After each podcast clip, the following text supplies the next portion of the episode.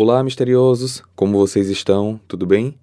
Vocês sabem que eu sempre inicio os episódios fazendo um pequeno resumo da história, só que hoje eu tô aqui para falar algo muito importante para vocês antes que eu possa começar o episódio, mas calma, não é nada ruim, na verdade é uma coisa muito boa. Agora em dezembro eu vou dar um incrível presente de Natal para vocês. O Arquivo Mistério vai postar três casos por semana. Isso mesmo, três. E olha, não foi fácil, viu? Desde outubro eu estou praticamente de domingo a domingo na produção desses episódios e por isso eu queria a ajuda de vocês numa única coisa. Se você está nos escutando pelo Spotify, que pelo que eu vejo aqui nas métricas é a plataforma mais usada por vocês, por favor, qualifica a gente. Na aba principal do canal, do perfil do Arquivo Mistério, tem uma nova opção de qualificação por estrelas. Enquanto você está nos escutando agora, por favor, passa lá e dá sua nota, porque isso vai ajudar muito com que a plataforma impulsione o Arquivo Mistério. Fechado? Então, presente de Natal adiantado para vocês, durante todo o mês de dezembro, três episódios por semana, e qualifica a gente, ajuda a gente. Eu conto com vocês. Desde já, muito obrigado. No ano de 2010, na África do Sul, um casal que estava em lua de mel foi abordado por assaltantes que os roubaram, sequestraram e o ato acabou com uma vítima fatal. A polícia demorou menos de duas semanas para encontrar cinco suspeitos e diversas imagens de câmeras de segurança mostraram os passos de alguns deles. O caso de hoje vai falar sobre o misterioso crime da lua de mel de Annie e Shrin Dewane. Olá, misteriosos! Eu sou Fábio Carvalho e esse é o projeto Arquivo Mistério. Para ver as fotos do caso de hoje, basta seguir a gente no Instagram, arroba Arquivo Mistério. O link está na descrição desse episódio. Recados dados, vamos para o caso de hoje.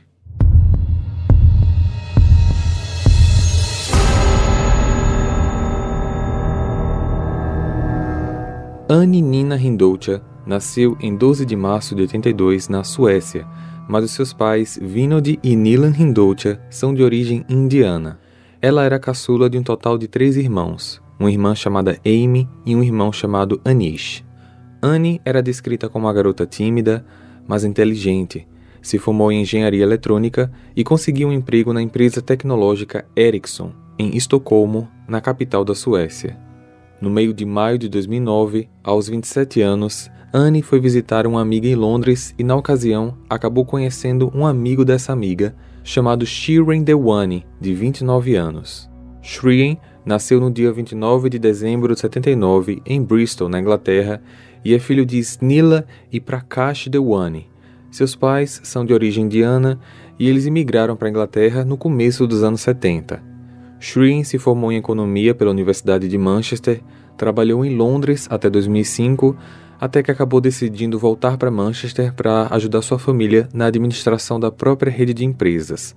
A família Dewane é uma das várias famílias ricas da Inglaterra porque Prakash é um farmacêutico bem-sucedido e tornou-se milionário quando abriu uma rede de asilos que deu muito certo.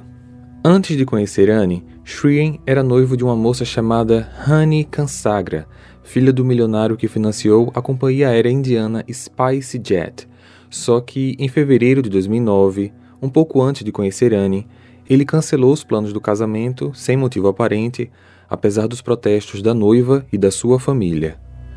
Shreen e Anne começaram a namorar e mantiveram um relacionamento à distância, com eles visitando um ao outro esporadicamente, até que em fevereiro do ano seguinte, 2010, ela decidiu se demitir e se mudar para a Inglaterra para ficar mais perto do namorado. Eles se tornaram noivos em maio daquele mesmo ano. O casamento foi marcado para o final de outubro e nesses cinco meses que antecederam o casamento, alguns problemas no relacionamento começaram a surgir. Shreen começou a demonstrar uma personalidade que Anne não conhecia: controle.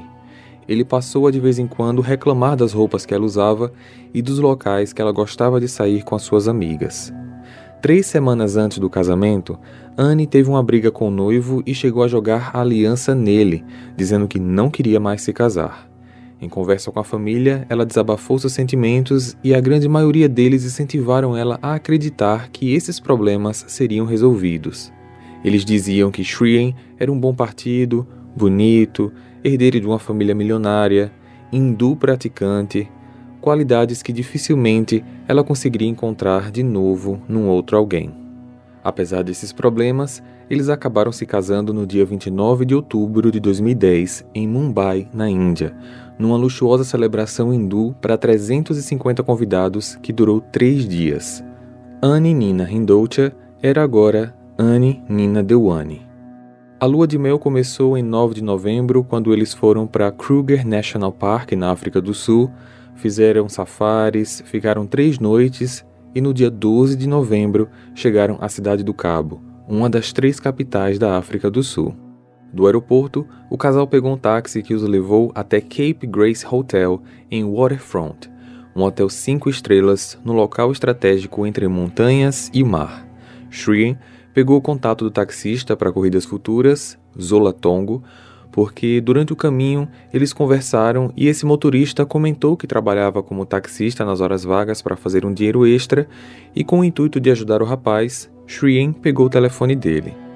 Câmeras de segurança mostraram que nos dias 12 e 13 o casal ficou pelas dependências do hotel, foram para a área da piscina, para os bares, tiraram algumas fotos e no dia 13 Shrien telefonou para o Zola pedindo para buscá-los às 19h30 porque o casal tinha uma reserva num restaurante chamado Surfside.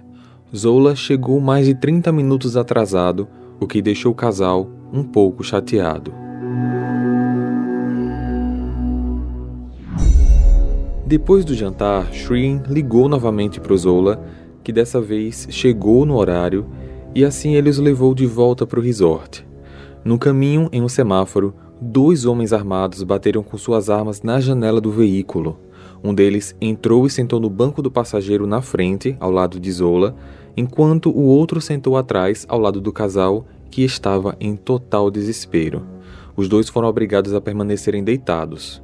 Os homens exigiram dinheiro, pediram o telefone dos três e, após isso, um sequestro começou. Zola foi obrigado a dirigir pelas direções dadas pelos homens.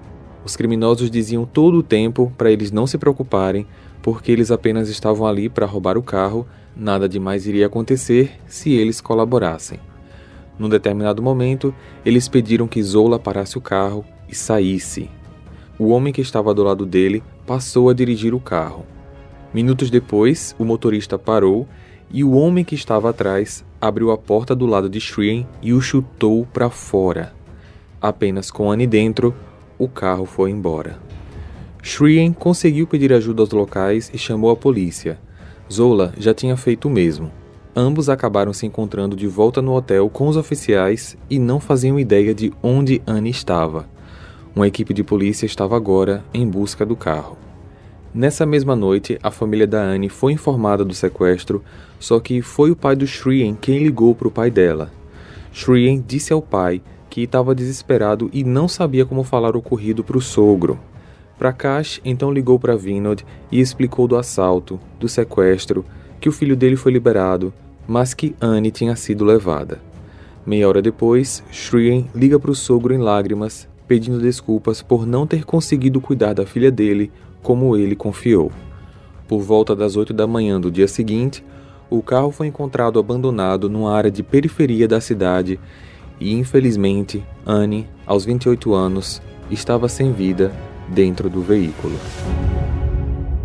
Hey, você se interessa por crimes reais, serial killers, coisas macabras e tem um senso de humor um tanto quanto sórdido? Se sim, você não está sozinho. Se você precisa de um lugar recheado de pessoas como você, Venha conhecer o podcast Pátria Amada Criminal. Todas as semanas tentamos entender o pior da humanidade. Nesse processo a gente ri, chora, fica brava, fofoca, porque afinal de contas é assim que a gente fala quando está entre amigos. Suas novas melhores amigas trevosas estão aqui no Pátria Amada Criminal. A autópsia revelou que Anne foi atingida por um único disparo que atravessou a mão, o que aparentava ser um ato de proteção, atingindo depois o seu pescoço e saindo pela nuca. A perícia tinha visto que no carro tinha uma perfuração no banco de trás, o que indicava que a bala estaria dentro do veículo, só que o projétil não foi encontrado em lugar nenhum, nem dentro do estofado, nem dentro do porta-malas. Vale ressaltar também que Anne não tinha qualquer sinal de abuso físico. Esse crime parecia um tanto quanto estranho aos olhos da polícia porque tanto Zola quanto Shrien disseram que os criminosos queriam o carro e deixariam todos livres e no fim aconteceu totalmente o contrário. Alguns itens realmente foram levados, como um relógio feminino da Giorgio Armani, uma pulseira de ouro branco, o celular dela, a bolsa, só que o anel de noivado dela, feito de ouro e diamantes, avaliado em 25 mil libras, algo em torno de 150 mil reais, estava no carro. Além de tudo isso, o próprio carro estava lá. Um crime tão suspeito, já que a maioria dos assaltos cometidos por ali não acabam em crime com abandono dos itens roubados. Algumas impressões digitais foram colhidas e a polícia conseguiu identificar um suspeito. A partir daqui começa uma cadeia de acusados e eu peço que vocês prestem muita atenção onde isso vai chegar. As impressões digitais eram de um homem chamado Sholili Minjeni. Ao ser questionado, ele diretamente confessou o crime, contudo, disse que não foi ele quem atirou na Anne, mas sim um comparsa chamado Ziwamadoda Kwabe. Ele, por sua vez, também assumiu o crime de roubo e sequestro, mas disse que não foi ele quem atirou na Anne. Cholili era o responsável. Além disso, acrescentou que o crime foi mandado por uma terceira pessoa chamada Monde Molombo. Então, lá vai a polícia atrás dele. Meio que os oficiais estavam tendo sorte de encontrar esses suspeitos de maneira rápida, com todos eles sendo colaborativos, assumindo a culpa e ainda apontando facilmente outros envolvidos. E quando a polícia questionou Monde, ele também assumiu sua participação no crime, mas explicou que seu papel foi de apenas fazer a ponte do mandante do crime e os outros dois acusados. Quem era esse mandante? Zola, o taxista. Já era nítido ali a formação de uma quadrilha com quatro integrantes num plano criminoso que acabou com vítima fatal. Quando a polícia retornou para Zola, que até então era apenas uma vítima, agora suspeito, ele já estava com um advogado e informou que iria colaborar com as investigações, assumindo que sim, realmente estava envolvido naquilo tudo. Seu advogado propôs um acordo onde ele contaria sua versão dos fatos na corte em troca de uma pena mais leve, já que ele estava assumindo a culpa e contaria todos os detalhes do crime apontando o real mandante, no caso, o marido da vítima, Shrien. E ele daria todas as provas possíveis, evitando assim desperdício de tempo da polícia para a resolução do caso. Pelas leis da África do Sul, esse acordo de redução de pena em troca de depoimentos válidos só poderia ser aceito se autorizado previamente pela família da vítima, mas como Shrien era o marido e agora suspeito, o pai da Anne foi quem teve que autorizar que Zola recebesse essa pena reduzida em troca das informações. Zola foi à corte apenas três semanas depois do crime, no dia 7 de dezembro, e o que ele tinha para contar era realmente chocante, sendo que diversas das informações dadas por ele puderam ser confirmadas por câmeras de segurança. Zola Robert Tongo tinha 31 anos na época era pai de cinco filhos menores de idade e motorista numa empresa privada, mas ele trabalhava como taxista nos dias de folga para levantar uma grana extra. Na tarde do dia 12 de novembro, no aeroporto, ele aceitou a corrida do casal para o resort. Conversaram no caminho e, ao chegarem no hotel às 5 e 13 da tarde, Anne saiu primeiro do carro. Ela foi em direção à recepção para fazer o check-in, enquanto Shreen ficou dentro do carro por alguns minutos e do nada ele perguntou ao Zola se ele poderia ajudá-lo a, com as seguintes palavras, tirar alguém de cena, por uma quantia de 15 mil rands, algo em torno de 750 libras, ou 4.500 reais. Zola interpretou isso como que alguém precisava morrer e ele respondeu dizendo que não tinha os recursos necessários, mas que talvez conhecia alguém que pudesse ajudar. Shrien pegou o telefone dele e disse que ligaria depois para saber se ele tinha conseguido resolver o assunto. Após deixar o casal no hotel, Zola entrou em contato às 5h42 com o tal conhecido, Monde Molombo, de 33 anos, que trabalhava como recepcionista num outro hotel ele queria confirmar se o amigo estava lá porque ele queria se encontrar pessoalmente para conversar sobre o assunto. Na ocasião, Monde disse que não faria isso mas que poderia fazer a ponte de contato do Zola com alguém que ele sabia que faria. Para esse serviço de intermediação, ele cobraria 5 mil hands, e os 10 mil restantes seria pago a esse contato para executar o crime. Esse contato era Quab, um homem de 27 anos e que estava no momento desempregado. Quab aceitou a proposta, mas disse que não faria isso sozinho. Ele precisaria chamar uma outra pessoa para fazer isso junto com ele. No meio desse vai e vem de contatos, Zola percebeu que acabaria ficando com nenhuma quantia para ele. No início da tarde do dia seguinte, 13, Shrien entrou em contato com Zola para uma nova corrida, onde ele foi sozinho. No carro, ele perguntou se Zola tinha feito os contatos necessários e se conhecia algum local para que ele pudesse trocar as libras por hands, sem que precisasse apresentar o seu passaporte. Enquanto Zola o levava, ele explicou que os contatos já estavam certos, mas que ele acabou ficando sem nenhuma quantia do dinheiro e perguntou se poderia receber algum extra além dos 15 mil que seriam utilizados. E Shuin concordou em pagar 5 mil extras assim que tudo fosse resolvido. No caminho de volta para o hotel, Shuin contou como queria que o crime fosse executado. Ele deveria ser roubo, seguido de sequestro e morte. Durante a tarde, Zola se encontrou com Quab, o novo comparsa, Cholili, um rapaz de 25 anos. Durante essa reunião, que aconteceu no carro, o plano foi explicado e organizado.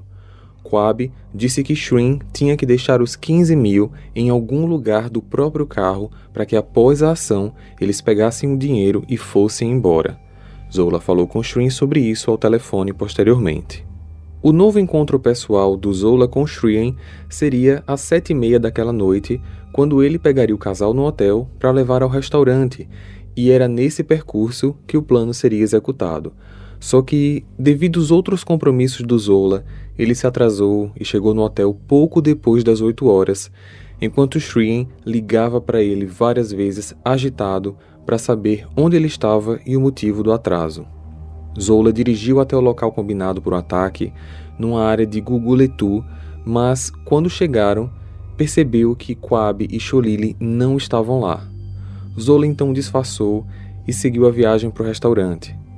Antes de entrar no restaurante, Shrin lhe perguntou o que estava acontecendo e disse que queria que o trabalho fosse feito ainda naquela noite. Enquanto o casal jantava, Zola entrou em contato com os homens e eles explicaram que saíram do local porque o carro não tinha chegado na hora. Eles reorganizaram o plano para o mesmo local e o ato seria executado no caminho da volta. Após o jantar, o casal voltou ao veículo e seguiram de volta ao hotel, passando pela mesma região de Guguletu. Enquanto dirigia, Zola enviou uma mensagem de texto para o Shrien dizendo para não se esquecer do dinheiro e ele respondeu por meio de mensagem de texto mesmo que o envelope já estava na bolsa de trás do banco do passageiro da frente. Assim que chegaram no semáforo, os homens apareceram e a partir daqui ele narra exatamente o que eu já falei alguns minutos atrás, explicando como foi a abordagem, o assalto, até o momento em que ele foi liberado. Zola acrescentou nesse depoimento que sabia que Quab e Cholili não machucariam Shrien, pois ele seria deixado em algum outro ponto e, embora ele não estivesse presente, compreende e admite que Anne seria posteriormente assassinada com o uso de uma arma de fogo. Mesmo assim, ele foi na delegacia e registrou o boletim de ocorrência como sendo uma vítima da situação. Na manhã seguinte, ele se encontrou com Shreen no hotel, horas antes do corpo da Anne ser encontrado. Shreen queria saber se o trabalho foi executado com sucesso. Falou que pagaria parte dele assim que o corpo fosse encontrado e quando tivesse tempo livre, já que ele teria que lidar com a polícia por alguns dias. Assim, três dias depois, 16 de novembro, Zola se encontrou com Shreen no hotel novamente para receber o pagamento. Ele recebeu uma sacola plástica com dinheiro, mas não conferiu. Contou apenas depois que chegou em casa e lá percebeu que tinha apenas mil hands. A partir dali, Shreen não atendia mais às suas ligações. No final da declaração, Zola usou as seguintes palavras: aspas, Declaro que, além dos crimes que acabo de assumir, reconheço que também obstruí informação legítima da justiça, quando, de maneira ilegal e intencional, fiz com que a polícia investigasse a minha queixa de roubo e sequestro na base em que minhas alegações seriam verdadeiras, quando na verdade não eram. Fecha aspas. A versão de Zola foi aceita pela corte e, pela confissão de culpa, ele recebeu uma pena reduzida 18 anos de prisão. E essa foi apenas a primeira etapa das audiências. Além do depoimento do Zola ter evidências visuais, as câmeras de segurança mostraram um pouco mais sobre o Shrien. No domingo, dia 14, às 9h19 da manhã, ele recebe a ligação da polícia informando que a sua esposa foi encontrada. Minutos depois, ele é visto chorando enquanto caminhava em direção ao seu quarto, acompanhado de alguns funcionários do hotel e de alguns oficiais. Só que nesse mesmo dia à noite, às 7h37, ele é flagrado no mesmo corredor, saindo do quarto, ao telefone e sorrindo. Shreen deixou o país por definitivo na noite daquele mesmo dia 16. A partir daqui, começa uma linha de investigação ramificada que inclui os compassas Monde, Quab, Cholili e agora principalmente Shreen.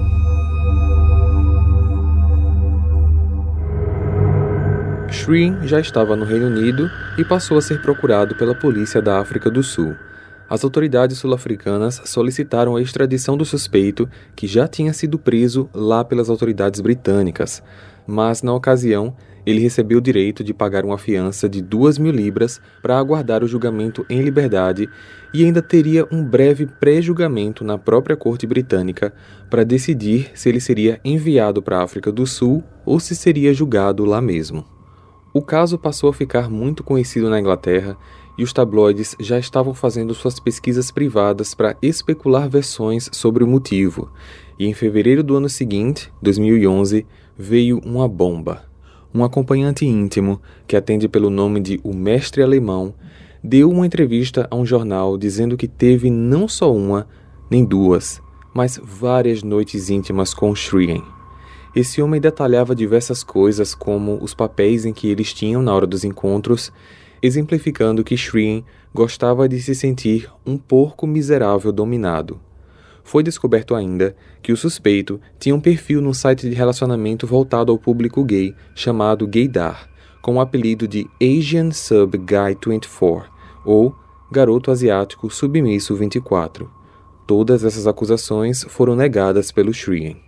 Após essa informação vir à tona, Vinod, o pai da Anne, disse que uma certa vez ela falou para ele que Shreen disse não compartilhar o sexo antes do casamento, o que na ocasião o pai falou que ela deveria ter orgulho porque essa era uma tradição pura do hinduísmo. Ele não fazia ideia de que aquilo poderia ser um sinal de algo ruim e agora as coisas meio que estavam fazendo sentido para ele. No mês seguinte, março, Shreen apareceu na corte britânica para sua audiência de extradição. Seus advogados levaram laudos de que ele estava com estresse severo e depressão profunda, declarando ainda risco de atentado contra a própria vida. Mesmo assim, o júri decidiu que ele deveria ser extraditado, independente das condições que foram apresentadas. Só que Shreen apela da decisão e um novo julgamento concorda em executar a extradição apenas quando sua condição médica voltasse ao normal. Enquanto isso, na África do Sul, os demais acusados estavam sendo julgados.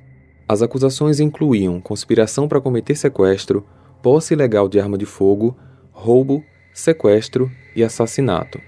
Monde, o conector de dois dos acusados, se declarou culpado pela organização do crime, recebeu imunidade total da acusação em troca da sua promessa de testemunho verdadeiro contra Shreen e em outros processos criminais relacionados ao mesmo crime. Esse acordo judicial ficaria valendo enquanto tudo o que fosse dito por ele fosse comprovado como verdade. Jacob confirmou a organização do crime que veio a mando do Zola e contou como eles roubaram de maneira arquitetada o taxista e os pertences do casal. Todos os itens foram recuperados. Confirmou que depois que libertaram Zola, Poucos minutos depois, libertaram Shreen e seguiram com Anne. Disse que enquanto dirigia, Cholili atirou na vítima.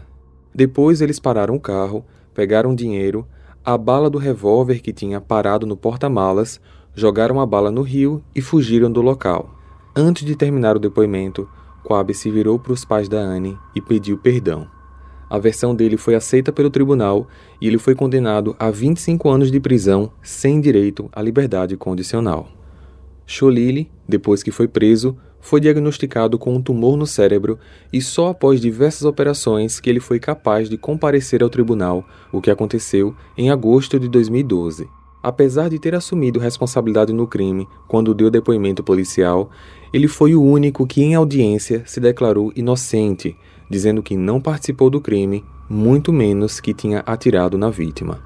Por fim, Cholili foi considerado culpado e como sendo a pessoa que atirou na Anne. A conclusão foi feita durante as audiências através de evidências forenses. Por conta disso e por ter se declarado inocente, ele foi condenado à prisão perpétua sem direito à liberdade condicional. Hey, você se interessa por crimes reais, serial killers, coisas macabras e tem um senso de humor um tanto quanto sórdido? Se sim, você não está sozinho. Se você precisa de um lugar recheado de pessoas como você, Venha conhecer o podcast Pátria Amada Criminal. Todas as semanas tentamos entender o pior da humanidade. Nesse processo a gente ri, chora, fica brava, fofoca, porque afinal de contas é assim que a gente fala quando está entre amigos. Suas novas melhores amigas trevosas estão aqui no Pátria Amada Criminal. Em relação ao Shreen, o processo de extradição se prolongou por três anos e meio, até que no início de 2014, após um vai e vem de audiências, ficou decidido por definitivo que ele deveria ir para a África do Sul. Ele desembarcou no país no dia 8 de abril. Ao chegar, ele foi preso, acusado de cinco crimes: conspiração para cometer sequestro, sequestro, roubo com circunstâncias agravantes, homicídio e obstrução de informação à justiça. Ele se declarou inocente de todas as cinco acusações. A família da Anne estava sempre viajando para a África do Sul para acompanhar as audiências.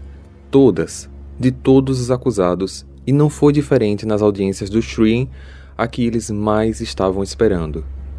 No julgamento que teve início em 6 de outubro de 2014, a promotoria estava usando as alegações sobre a sexualidade reprimida do suspeito como principal fator para acusá-lo, já que na religião hindu, gays não são aceitos e divórcios não são bem vistos. Shreen, por sua vez, respondeu às alegações sobre sua sexualidade, afirmando agora que se considerava bissexual. O seu advogado leu uma carta de defesa que incluía a seguinte declaração: abre aspas. Minhas experiências com outros homens foram troca de e-mails com pessoas que eu conheci na internet. Algumas experiências sexuais foram apenas com pessoas que eu encontrei em boates, incluindo garotos de programa. Fecha aspas.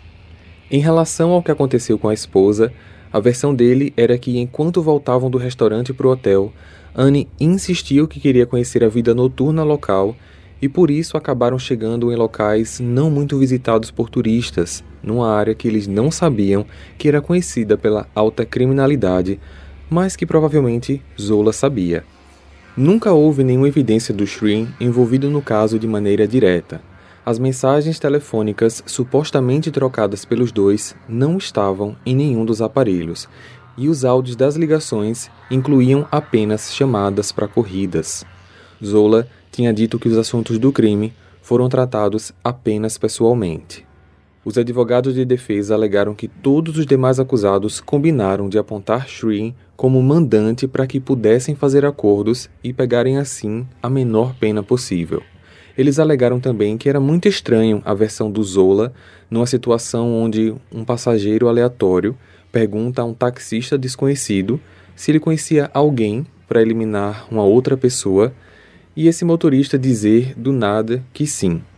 Já as imagens das câmeras que flagram Zola entrando no quarto do Shreen, não foi negado que aquilo era dinheiro, mas foi dito que o objetivo daquele pagamento era pelos serviços prestados como taxista e assim jogaram a culpa por completo no Zola, dizendo que ele identificou que o casal tinha um poder aquisitivo alto e assim ele arquitetou tudo para roubarem os dois. Por fim, apenas dois meses após a primeira audiência do Shreen, a juíza do caso Janete Traverso leu uma declaração que abalou a todos que acreditavam na culpa do suspeito, principalmente a família da Anne. O senhor Tongo, que era a única testemunha que poderia ligar o acusado a esta conspiração, deu provas ao tribunal que são improváveis e que contém tantos erros, mentiras e incoerências que simplesmente não se pode saber onde terminam as mentiras e onde a verdade começa. Reconheço que nesta fase do processo, a credibilidade de uma testemunha desempenha um papel limitado. Mas, ao meu ver, as provas dessas testemunhas estão repletas de contradições fundamentais, que quase posso ignorá-las. Ao fazer esta constatação, levo em conta que todas as três testemunhas, Senhor Tongo, Senhor Mulombo e Senhor Kuabi, são pessoas inteligentes e, portanto, mais do que capazes de tentar distorcer suas versões para implicar o acusado. Há muitas perguntas sem respostas sobre o que exatamente aconteceu na noite fatídica. Percebo que há uma forte opinião pública de que o acusado deve ser colocado em uma cela. No entanto, fiz um juramento de posse para defender o Estado de Direito e administrar a justiça sem medo, favor ou preconceito. Eu não posso fazer isso se permitir que a opinião pública influencie na minha aplicação da lei. Se algum tribunal permitir que a opinião pública, que não tem base legal, influencie em seus julgamentos, isso levará à anarquia. Sou obrigada a seguir os princípios legais estabelecidos em relação à quitação no encerramento do caso do Estado. Não há provas sobre as quais um tribunal, agindo com cautela, possa condenar o acusado. Nessas circunstâncias, faço a seguinte ordem: está deferido o pedido da defesa, nos termos do artigo 174 da Lei de Processo Penal. O acusado é considerado inocente e está agora dispensado. Assim, Shrin Dawani se tornou livre e o caso foi arquivado. Antes do início da audiência do Shrin, em julho de 2014, os advogados do Sholili entraram com um pedido para que ele tivesse direito à liberdade condicional devido à sua condição médica que estava piorando. O tumor em seu cérebro estava se agravando, chegando a um estado terminal. O pedido foi negado e Cholili faleceu na prisão no dia 18 de outubro daquele mesmo ano. No meio de 2015, a família da Anne pediu que um tribunal inglês abrisse o caso para que Shrin fosse investigado pela corte britânica. Só que em setembro, um tribunal do norte da Inglaterra considerou inapropriado um novo julgamento, tendo em vista que o crime aconteceu em um outro país e que o suspeito em questão já tinha sido julgado lá e considerado inocente. No dia 3 de agosto de 2018, diversos jornais publicaram uma matéria sobre o Shrin, que tinha vindo agora publicamente assumir sua homossexualidade e que estava feliz com um novo amor. Gladson Lopes Martins, um fotógrafo brasileiro que já estava em um relacionamento com Shrin desde o início de 2017. Por algum tempo, eles postavam fotos nas redes sociais, só que informações sobre o casal não são mais vistas nos dias de hoje. De vez em quando, Shrin é flagrado por populares, sozinho, fazendo exercícios físicos pela cidade ou ainda usando metrôs. Ao que tudo indica, ele não fará parte mais de nenhum outro julgamento, já que ele é oficialmente declarado inocente. A família da Anne até hoje discorda da decisão sul-africana. Eles acreditam veementemente que Shrin é culpado, Além do mais, correm boatos que a família também acredita que a justiça foi comprada com muito dinheiro da família Dewane, mas eles nunca se pronunciaram publicamente com essa informação.